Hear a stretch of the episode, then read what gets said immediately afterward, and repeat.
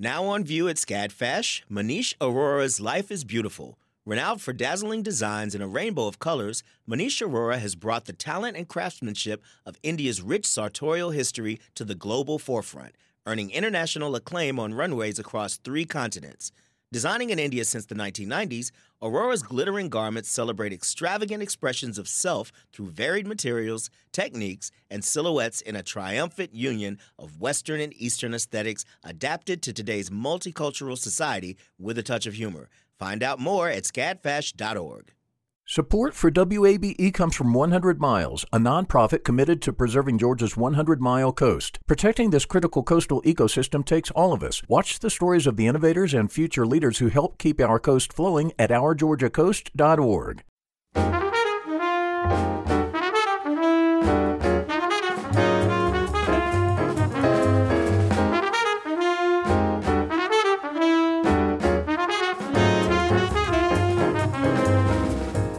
From WABE in Atlanta, this is City Lights. I'm Lois Reitzes. Thank you for listening.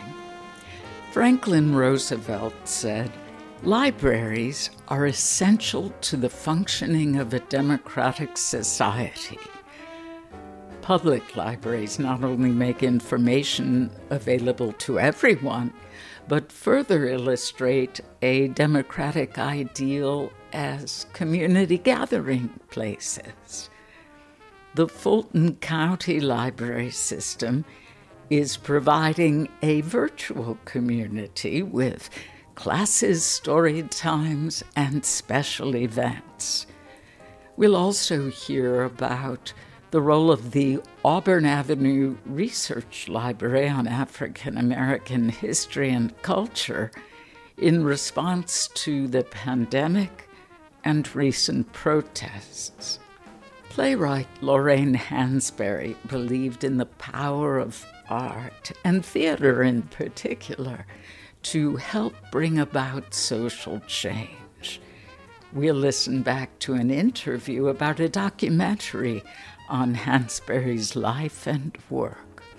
First, a contemporary look at the role of art during turbulent times. An individual's creative self expression may be through more than one form of art. The paintings of Fahamu Pecou are in major museums and in noted private collections on several continents. Dr. Pecou is also an interdisciplinary performance artist. His entire body of visual, literary, and performance art addresses contemporary representation of Black masculinity and its interpretation. He joins us now via Zoom. Fahamu Pecou, welcome back to City Lights. Uh, it's always a pleasure to join you, Lois. Thank you for having me. To begin, would you please read from your poem, Broken Open? Uh, sure. Broken, broke and hoping, broke in, hoping, broke, end, hoping, bro, kin, hoping. Broken, hoping, broken, open, broken, open, break. Mm. The message and the meaning within that poem is all the more powerful through your use of wordplay and double entendres. Certainly, fully evident in your 2016 exhibition Black Matter Lives, as well as more recent artwork. What has been swirling through your mind and heart in recent weeks about the protests surrounding the murders of George Floyd, Ahmaud Arbery, Breonna Taylor, and the Black Lives Matter movement? Uh, this so much that has been going through my mind. I've, like many people, experienced a range of emotions and anxiety, hope, frustration, joy, laughter. Uh, uh, you know, it's run the gamut. But ultimately, I'm very, very, very much encouraged in the awakening. I think uh, is probably the most appropriate word, but the awakening that's happening um, around the country uh, and around the world um, as a result of these protests, as a result of this uprising.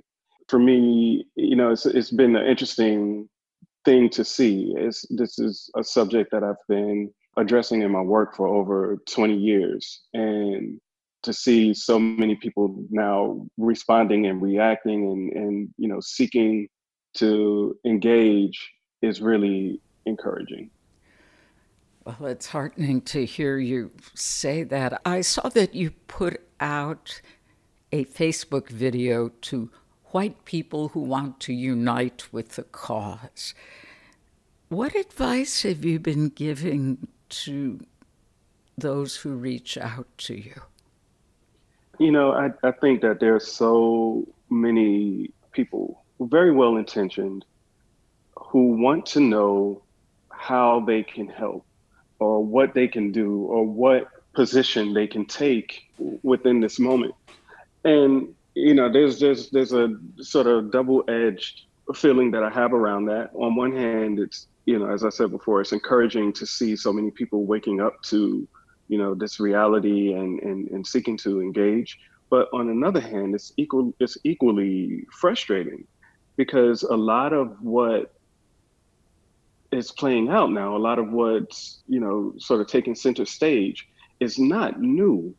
This is not anything that people have not been aware of. And the only way that one can really argue an unawareness is by acknowledging their own sort of willful ignorance around the implications of white supremacy and social injustice and racial disparities that impact uh, non-white communities of, of people.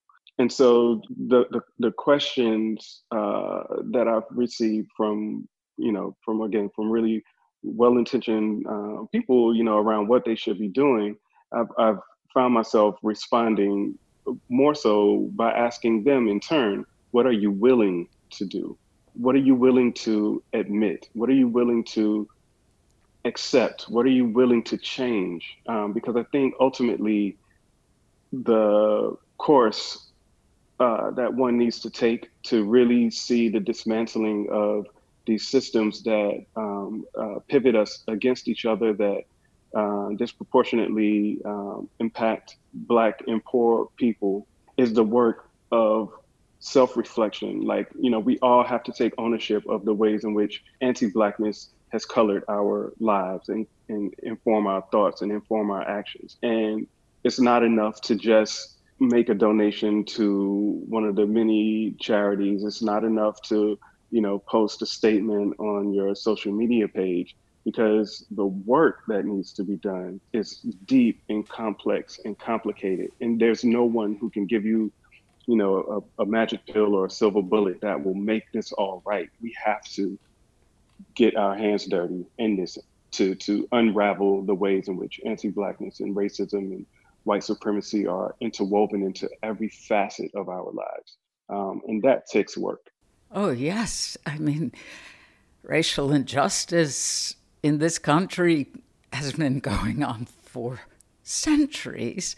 Yes, and I'm at a loss because I don't understand how we are seeing the same horrific things happen. I think that this makes me wonder about the role of the artist in coming to terms with tragedy. For example, your work, you are constantly socially engaged with your art in the midst of a protest where does art fit in? I think art is one of the most powerful vehicles for the types of social change that we are seeking. There's something to be said about the voice of the poet versus the voice of the politician, about the voice of the singer versus, you know, the voice of the the civic leader or whatever you want to call them. Like there's a way that art can communicate to us and communicate to our interior spaces that you know mere rhetoric cannot convey and I, and I think that we we have seen that over the course of these types of uh, civil and social justice movements throughout history you know when we think about the civil rights movement you know for as long as those campaigns were were were going on and you had you know quite eloquent speakers and, and representatives were behind you know podiums and pulpits and you know expressing the frustrations of of people. But when james brown started singing i'm black and i'm proud that connected to people in ways that that go far beyond any speech there's like in in the last um, few years we've seen a a shift uh, amongst um, museums and galleries and, and within the art world to promote the work of artists who were active during the 60s and 70s, you know, and, and the power in those images, the power in those objects are just as resonant and just as powerful today as they were, you know, 40, 50 years ago. But it's because the language that art speaks is a language that goes beyond any particular country border or you know state border or you know whatever it may be. Like even if you don't speak english you can look at a painting of wadsworth Jarrell and feel the power in it. You can understand betty saar's uh, sculptures. You can get into the work of hank willis thomas. You can go deeply into conversations with these artists without necessarily having the quote unquote right words uh, to say. And I think that makes art a, a, powerful vehicle for these times. And I always say in the future, historians will tell what happened, but artists will tell how it felt. Oh. How do you get people who need to see the art, who need to experience the messages, if they're not receptive? Well, that that is, I think, a part of the reason that we are in the place that we are now. You know, again, this this type of artwork isn't new. This type of messaging isn't new. This type of up- upheaval isn't new. I think that America has largely projected a sort of willful ignorance around anything that makes us feel uncomfortable. And conversations around race, the inequities around race, especially in places where certain people benefit from those inequities and, and certain people suffer as a result of them create a great amount of anxiety and discomfort. And so people would rather pretend that they don't see these things, pretend that they don't hear these things, um, than acknowledge them and do the work that it takes to unravel and undo them. Uh, Fahamu, yeah. this this made me think of something you wrote about saying the names of those who've been murdered, why that is essential. And it brought to mind Maya Angelou's Still I Rise. Mm-hmm. Would you talk about that piece you wrote? Yes. It was in regard to Broken, wasn't it? Yes. It was the, um, what, what I said was that we cannot be broken we do not break. And for far too long, we've been afraid that their violence would end us, but we are still here.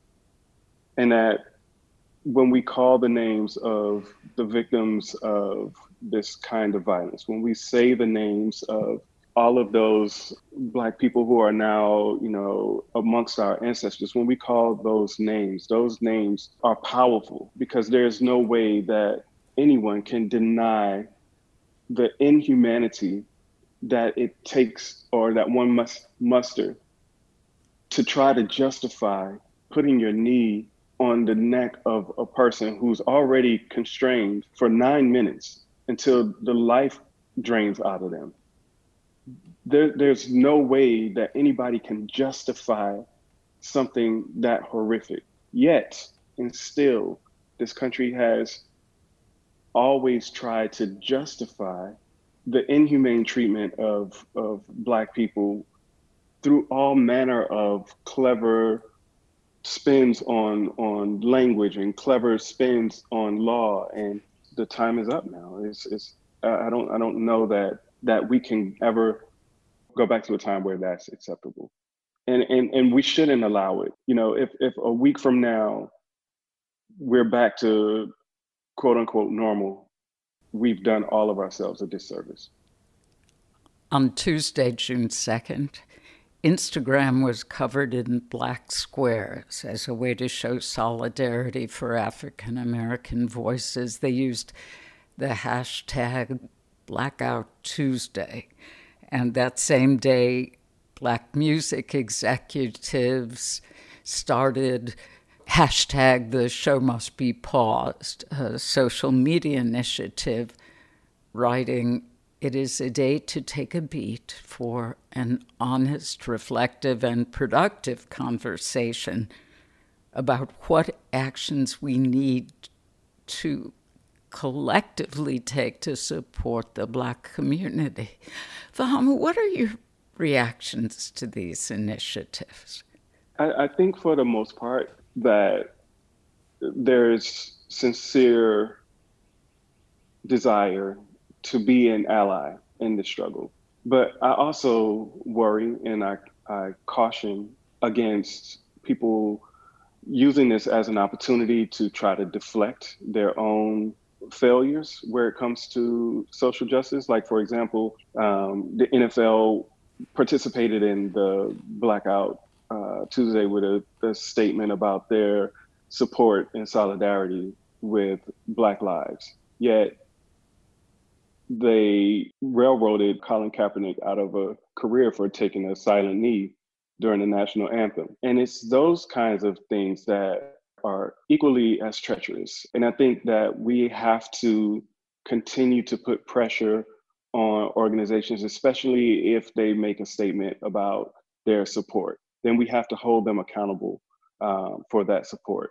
You know, we're, we're, we're in a moment now where no one wants to look like the bad guy you know, and so people are looking for a quick fix or a mask that they can wear that will allow them to appear supportive.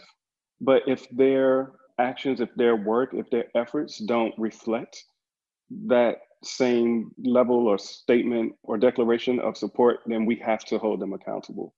We have to demand that you not only say what you're going to do, but that you do what you say, right? It's like uh, James Baldwin uh, said, I can't believe what you say because I see what you do. Mm. I was thinking about your discussion of the role of the artist and the power of the artist's message. I remember reading that Nina Simone was so torn up and full of rage after the four little girls were killed in that Birmingham church bombing that she went to her garage and tried to put together uh, metal, different pieces to make a gun. And her husband saw her and he said, What are you doing? You don't know how to kill people. Go go do your music. Mm-hmm. And it was after that that she wrote Mississippi Goddamn. Mm-hmm. Have you been painting recently? Yes, I'm I'm I'm always I'm always painting. I mean, your work for as long as you've been an artist has encompassed the black diaspora and reflecting the centuries of injustice against African Americans. Have the events of recent weeks inspired any recent work of yours? I would say that my my work is less reactionary in that regard. For me, this is less about like a, a, hashtag or uh, trying to depict a, a moment. I, I, am thoroughly invested in creating work that challenges us, that moves us, that pushes us beyond uh, where we are comfortable, um, that pulls us out from the the spaces that we attempt to hide in, and that won't change. You know, I will continue to do this type of work, and you know, the, there there at some point may be a, a, a piece that speaks to this particular moment, but the challenges of of anti-blackness that that affect us and that affect me go well beyond uh, this moment, and I'm very very much um, uh, conscious of of that as I think about my work and think about my practice. It's a very complicated experience. Um, this Black experience is a very diverse and a very varied experience. And so there's so much work to be done that it, it will be difficult to just for me to just kind of fixate on a on, on this particular moment. I think there's a, a like enough people and, and, and, and enough artists and enough writers and historians who will talk about this particular moment. But within that, there's still so much more that needs to be expressed and articulated. And where I ultimately end up, uh, I, I don't know quite yet, but whatever I do will always continue to engage with the experience and expressions of, of Blackness and, and how we can work to become better as individuals, better as a community, better as a society, better as a world. Dr. Fahamu Pecou, thank you for your work and for your hopeful outlook. It's always a privilege to talk with you. Thank you very much. It's always a joy to be here. Artist Dr. Fahamu Pecou. You can see his artworks and learn more about him on our website, wabe.org slash citylights.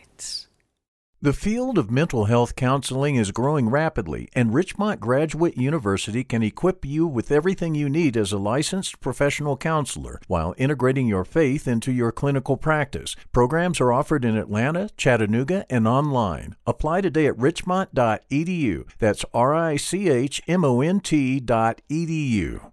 You love free, and at Ameris Bank, so do we. That's why we're proud to offer worry free, hassle free Ameris Bank free checking. Manage your money your way with convenient access to digital, mobile, and telephone banking, all with no monthly service fee or minimum balance requirements. At Ameris Bank, we're with you. For more information or to open an account, visit our local bankers in person or online at amerisbank.com slash free checking. Other fees such as overdraft fees may apply. Ameris Bank, member FDIC, equal housing lender.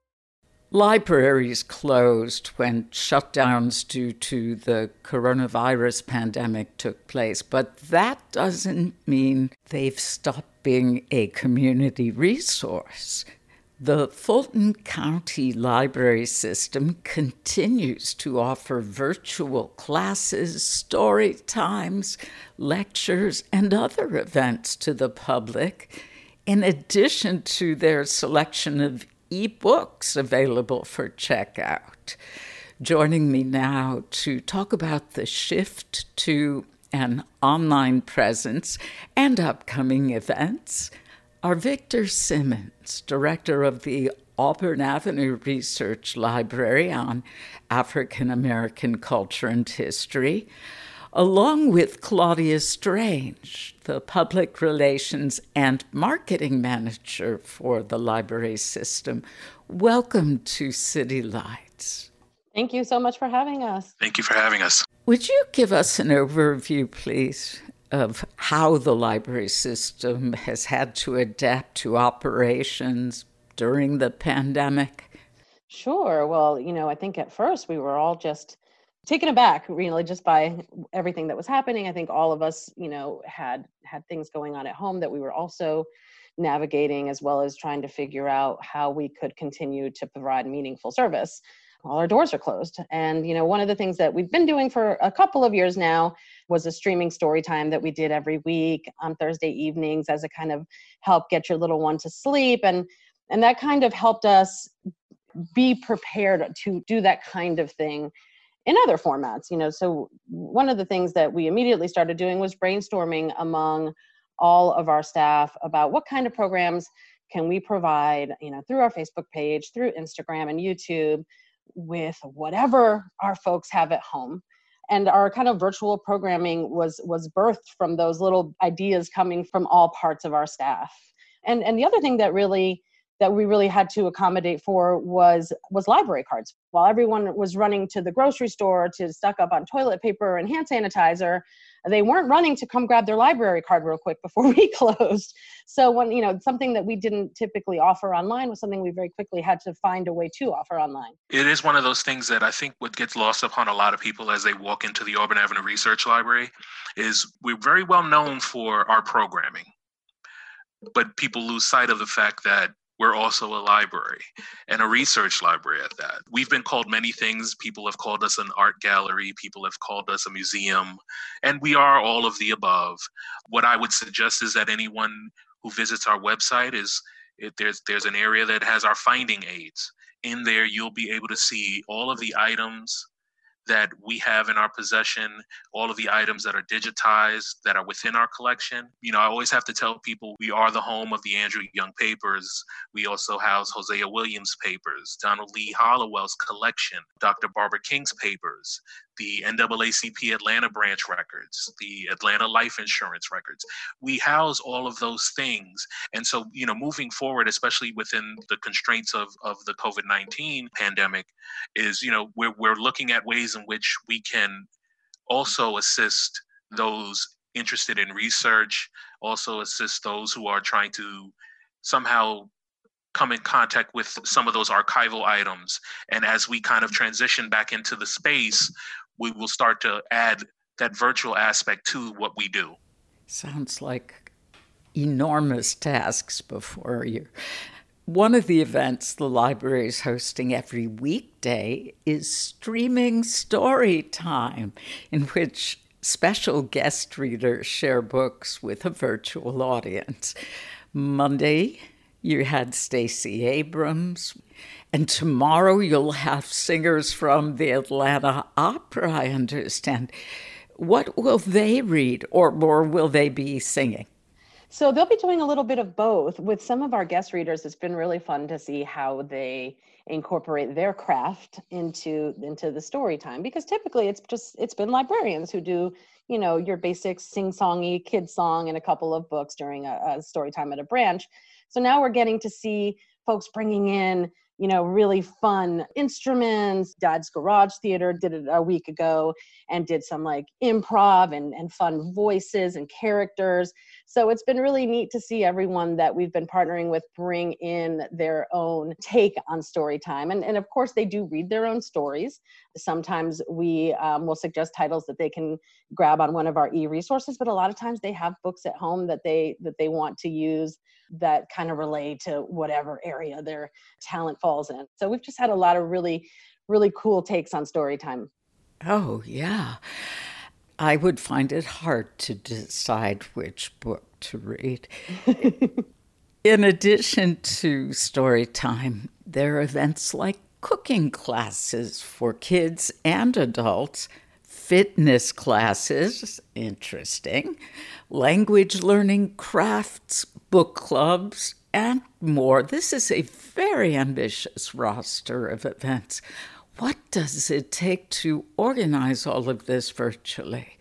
It's been really exciting to watch folks from all across our branches, people who are not typically used to working together. So we may have somebody in Alpharetta working with somebody in Palmetto, working with somebody in Midtown on one team virtually to create how to make vegan pancakes for adults and so it's been really neat to see these teams form but it's it's quite an undertaking so every team has someone that does the video recording, another person who does their their graphics, another person who's doing their writing, and they're all working together to create this amazing slate of programs. And we you know once we started getting it down and getting all the ideas coming in it, we, it was amazing to see the not only the great ideas folks had but also the kind of diff, you know side talents that folks had. We have i had no idea how many people we had that that could teach a fitness class whether it be yoga or, or weights or meditation. So that's been really fun too to see everybody's special skills that that they've been sharing with us. What can someone expect when participating in one of the classes you offer so, what they can expect is to, first of all, see a familiar face. So, someone from one of the local libraries. All of this is done by our staff, unless it's a special guest for streaming story time. Everybody else is librarian staff. One of our librarians, who is one of the fitness instructors, may show you how to do some basic, very basic weight training, but with stuff that you might have around the house. If you don't have weights at home, you can use, you know, a gallon jug of milk or or how you can create a really cool craft with your child out of like coffee filters. What you'll see is our librarians looking for ways to creatively engage the public on our social media sites without having to go out and pick up a bunch of supplies to do it. Focusing specifically on the Auburn Avenue Research Library now, Victor, with the deaths of Black Americans, including Breonna Taylor, Ahmaud Arbery, and George Floyd at the hands of police, spurring nationwide protests that are now in their second week. What do you see as the role of the Auburn Avenue Library at this time? For me and for most of my staff, the thing that stands out about all of these things is that we know that what we are is an institution of history. And this is nothing new. These these things have been happening for years. If anyone is anywhere near familiar with what we do at Auburn Avenue Research Library programmatically, we've we've addressed these issues and have been continuously addressing all of these issues for years. And so what we have been and what we will continue to do is inform, especially during these times where so many of our elders are are passing from the virus is to to be the that source of information to to let the the younger um, generation understand that someone was doing something similar to what you're doing today 40 years ago 50 years ago 100 years ago. And and being able to be that source of information that can help make them make the right decisions and and and avoid the mistakes that may have been made in the past so that real change can actually happen yeah, you are demonstrating that a library can act as an agent for social change. Yeah, one of our goals when our shutdown occurred, from that very moment, I, I had a plan in place just waiting for the opportunity, you know, to say, hey, I can get these, you know, my staff members back to work and really pushing out um, content via our social media. You know, uh, again, we we as well have a story time specifically from the Auburn Avenue Research Library, the Africana Virtual Story Time. But we also post regularly to our Instagram. We have a, a, a We Read Black Book Club recommendation. So where we're the staff is picking books that we are suggesting for other book clubs out there who may need or, or searching for a new book to read for the coming months we're giving those those suggestions. We're giving them archival tips on how to maintain photos how to digitize photos at home and how to really organize collections. So for for you know just to prepare them for that time when when they want to call the auburn avenue research library and say hey i have this collection of of family photos of family heirlooms and we really want to give that to the library for for prosperity you are going beyond the grave concerns of the pandemic and the protests with those initiatives. Thursday evening at 7, the library will rebroadcast a lecture from November of 2018 that was presented by Angela J. Davis called policing the black man, arrest, prosecution, and imprisonment. Can you tell us about this lecture?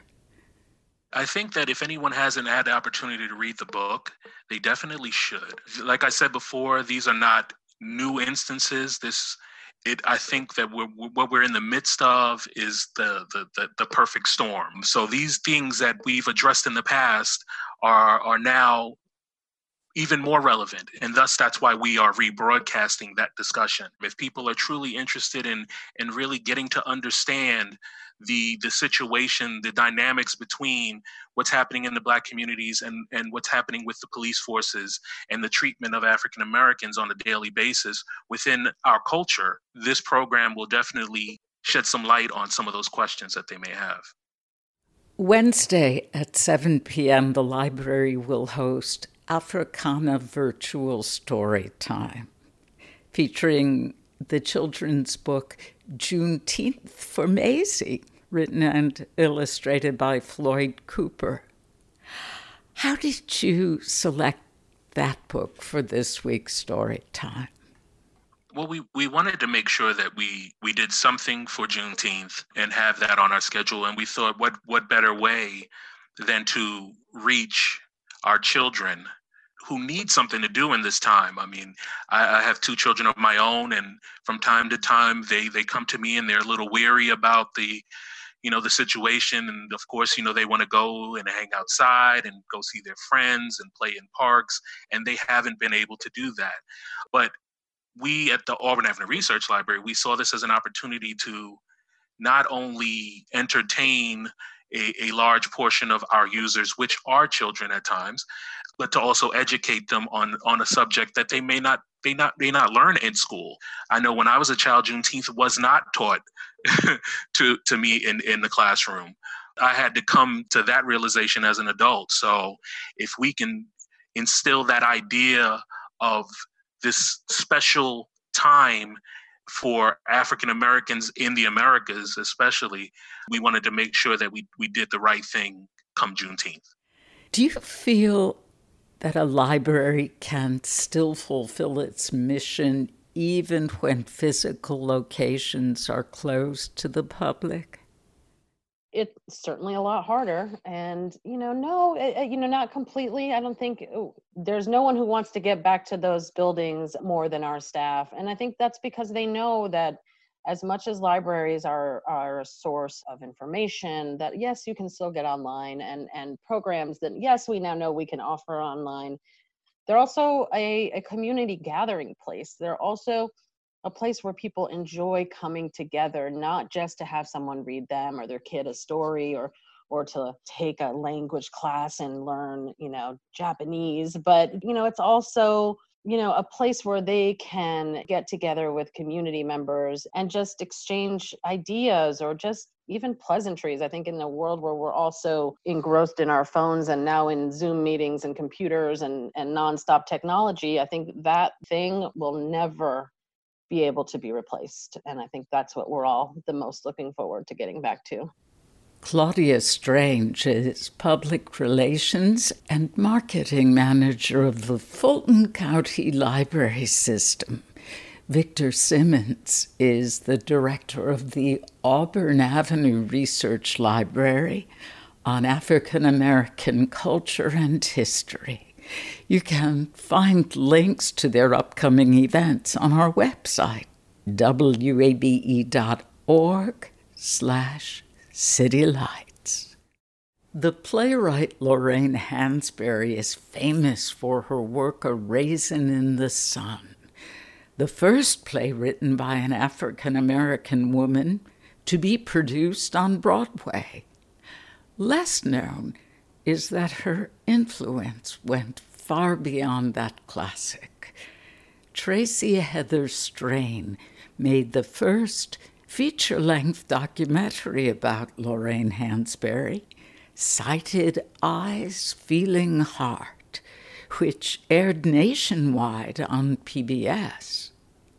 When we spoke in 2018, the filmmaker began describing the impact of discovering Lorraine Hansberry's work. I'm not exactly sure what inspired me, but when I first encountered Lorraine Hansberry when I was 17, there was something about her, as presented in the play, to be young, gifted, and black, that just touched me. Um, I'd never encountered an African American woman who thought about race and class and gender the way it was presented in that play, um, and I she just kind of stayed in my head. And then years later, when Spike Lee and other independents were making a call to make black film, even though I wasn't a filmmaker, I was like, there should be a film about Lorraine Hansberry. So this is the mid 80s, and I get into filmmaking, and eventually here we are. Um, but we count the beginning of this project in 2014, but I'd been thinking about Lorraine and doing research on and off for years. So, yes, it is more than just a sort of labor of love, it's almost like a calling. It sounds like it, and um, you deliver.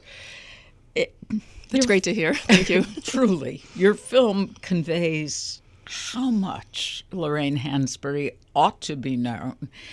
Her work has such resonance in our own time. Sidney Poitier's Oscar for his performance in Lilies of the Field, which was released in 1964, five years after the Broadway premiere of A Raisin in the Sun. How important was Sidney Poitier to the success of the play and later the film? Sidney Poitier was very important to the success of A Raisin in the Sun, even though it was very challenging for them to raise the money for the play because no one wanted to fund a play about African Americans that was a drama.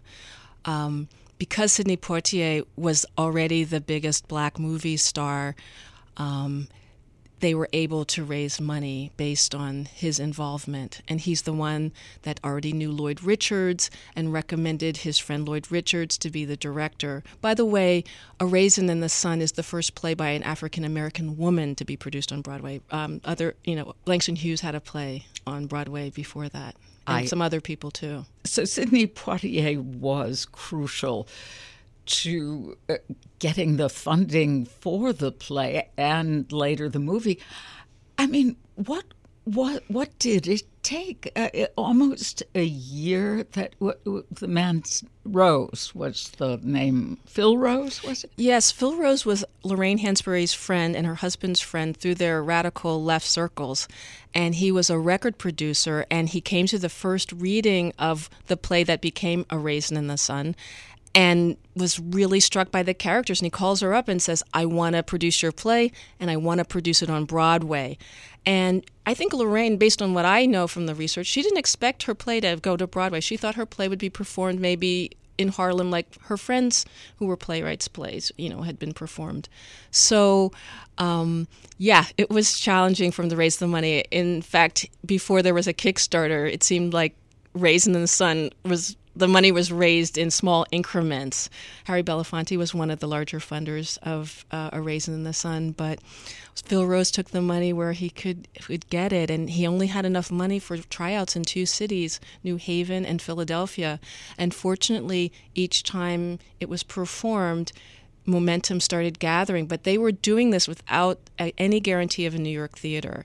And fortunately, the Shubert, uh, one of the Shuberts came to one of the Philadelphia performances and said, okay, we can do this. We will put you into New York. The thing that we don't have a chance to get into in the documentary is they didn't have a theater quite yet, so they sent the production to Chicago and then they brought them into New York. And of course, with Lorraine Hansberry being from Chicago, there was significance in that too.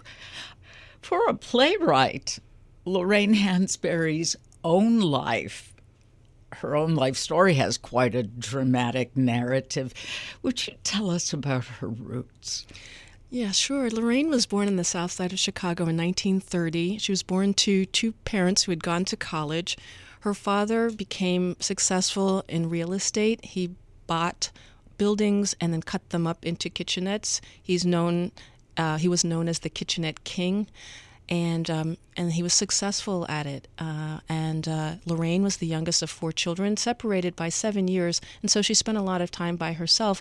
And her personality also seems to be one of a watcher, thinker, reader, and and she took in everything that was going on on the South Side during the Depression, during World War II, and was already interested in writing. She was very, very verbal. She also had a family that debated ideas. People came through the house, as her cousin Shauneille Perry says. They they listened to these people talk, and they were also a very race conscious family in the sense that they felt like it was their duty because they had were given much to, to do things to help change um, the fortunes of other African Americans. And one of the major things they were involved in is trying to open up more homes for African Americans because everyone was most everyone was segregated in the south side of Chicago. Indeed. And so here she's from this well educated, well to do family. Um, but that didn't protect her from racism. And she had a transformative, shocking experience as a little girl.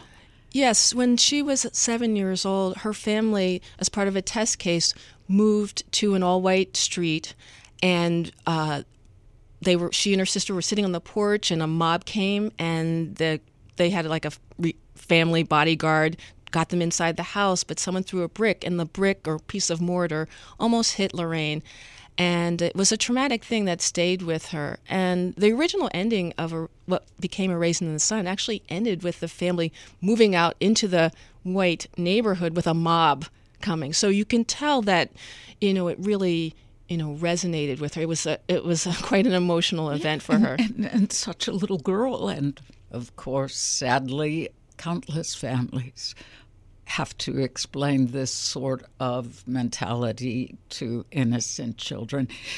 We have this very refined, super intellectual person in the form of Lorraine Hansberry who believes in the power of art and theater in particular to take on social issues. And it's all the more remarkable, I think, that Hansberry wanted to portray the struggles of working class black people. What was extraordinary about her treatment of the characters in Raisin? Well, I think Raisin in the Sun, first of all, as um, Imani Perry says on camera, this is like the first time Lorraine is presenting the interior life of the of the African American experience, but also the interior of specific characters. So, take for example the character Beneatha.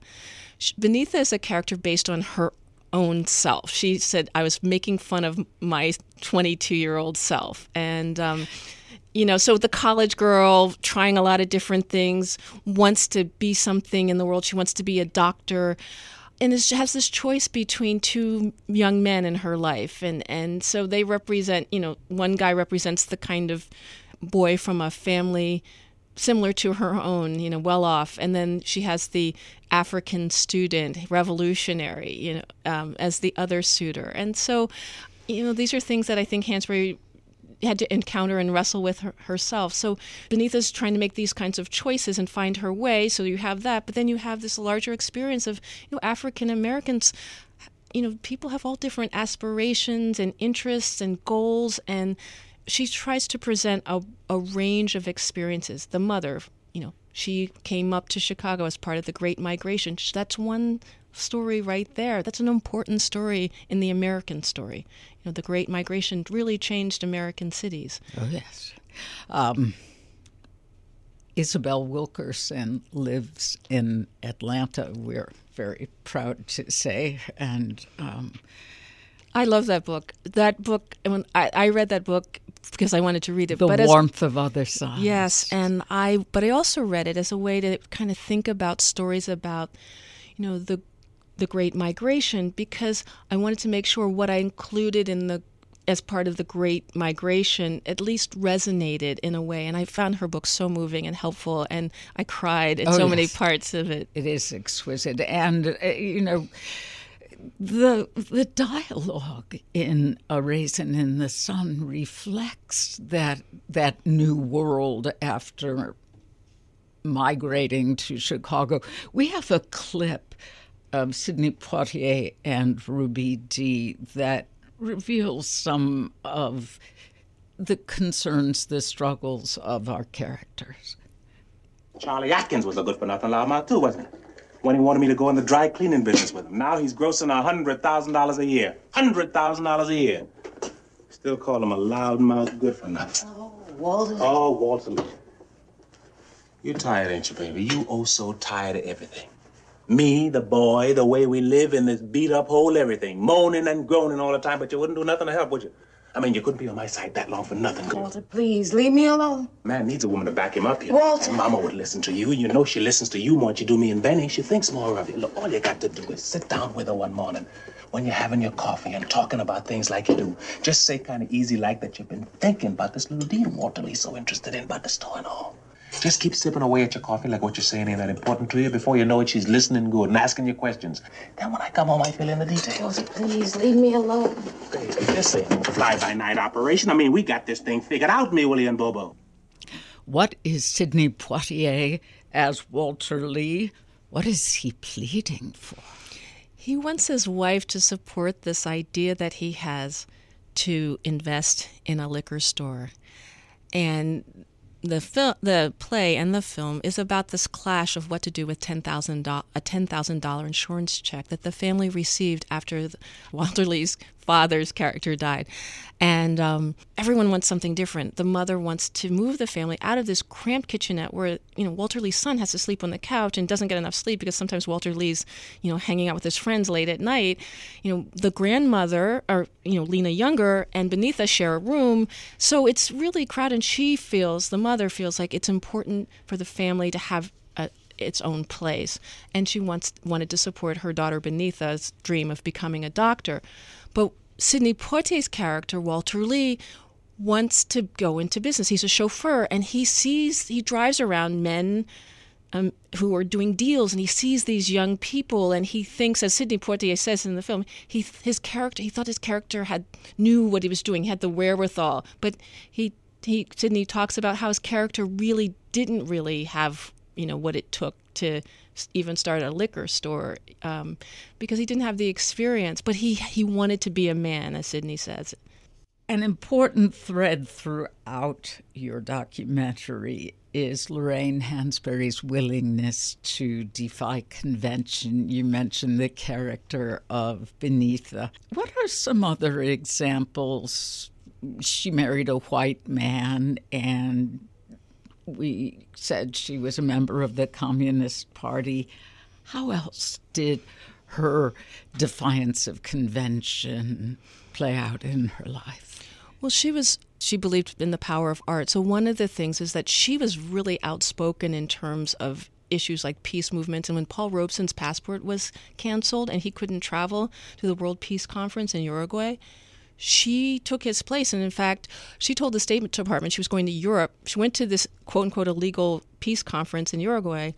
And then when she came back, her passport was canceled. And it, that's what started her lifelong um, surveillance by the FBI. Oh, so she. Such a badge of honor in those days. if you were really a great artist, you were on Hoover's list. Huh? Yeah. So, uh, so there's that. And then some people. It, a lot of people have been aware for some time that Lorraine Hansberry was, you know, secretly a married lesbian. And so that's, for some people, that may be a new revelation, but a lot of people look at the writings that she did to the publication, The Ladder, which was a publication of uh, an organization called the Daughters of Bilitis like everything she did, she wrestled with ideas and analyzed it. And she was analyzing being a married lesbian and, and issues related to being homosexual. So, like, again, like everything else, it wasn't just light.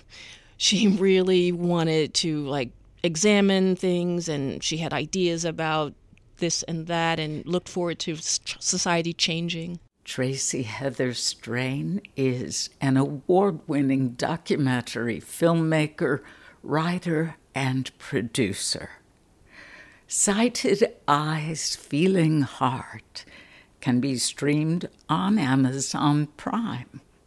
You've been listening to City Lights, our daily celebration of Atlanta arts and culture. We'll be back with another show tomorrow at 11 a.m.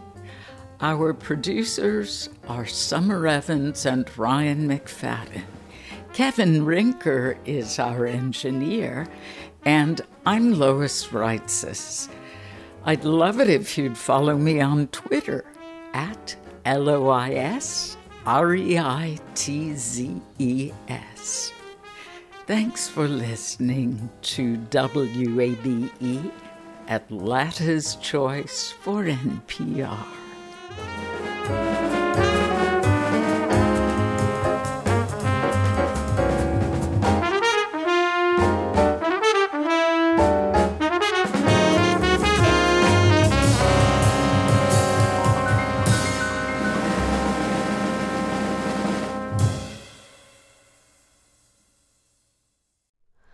Hi, it's Terry Gross, the host of Fresh Air. We bring you in depth, long form interviews with actors, directors, musicians, authors, journalists, and more. Listen to our Peabody Award winning Fresh Air podcast from WHYY and NPR. Have you donated to WABE yet? I know you've heard us talking about why it's important, but it doesn't have to be this big decision. You can give at whatever amount fits your budget. It can be a spur of the moment thing. You already get so much out of public radio, so just go for it. Visit wabe.org/donate and become a member right now. And thank you.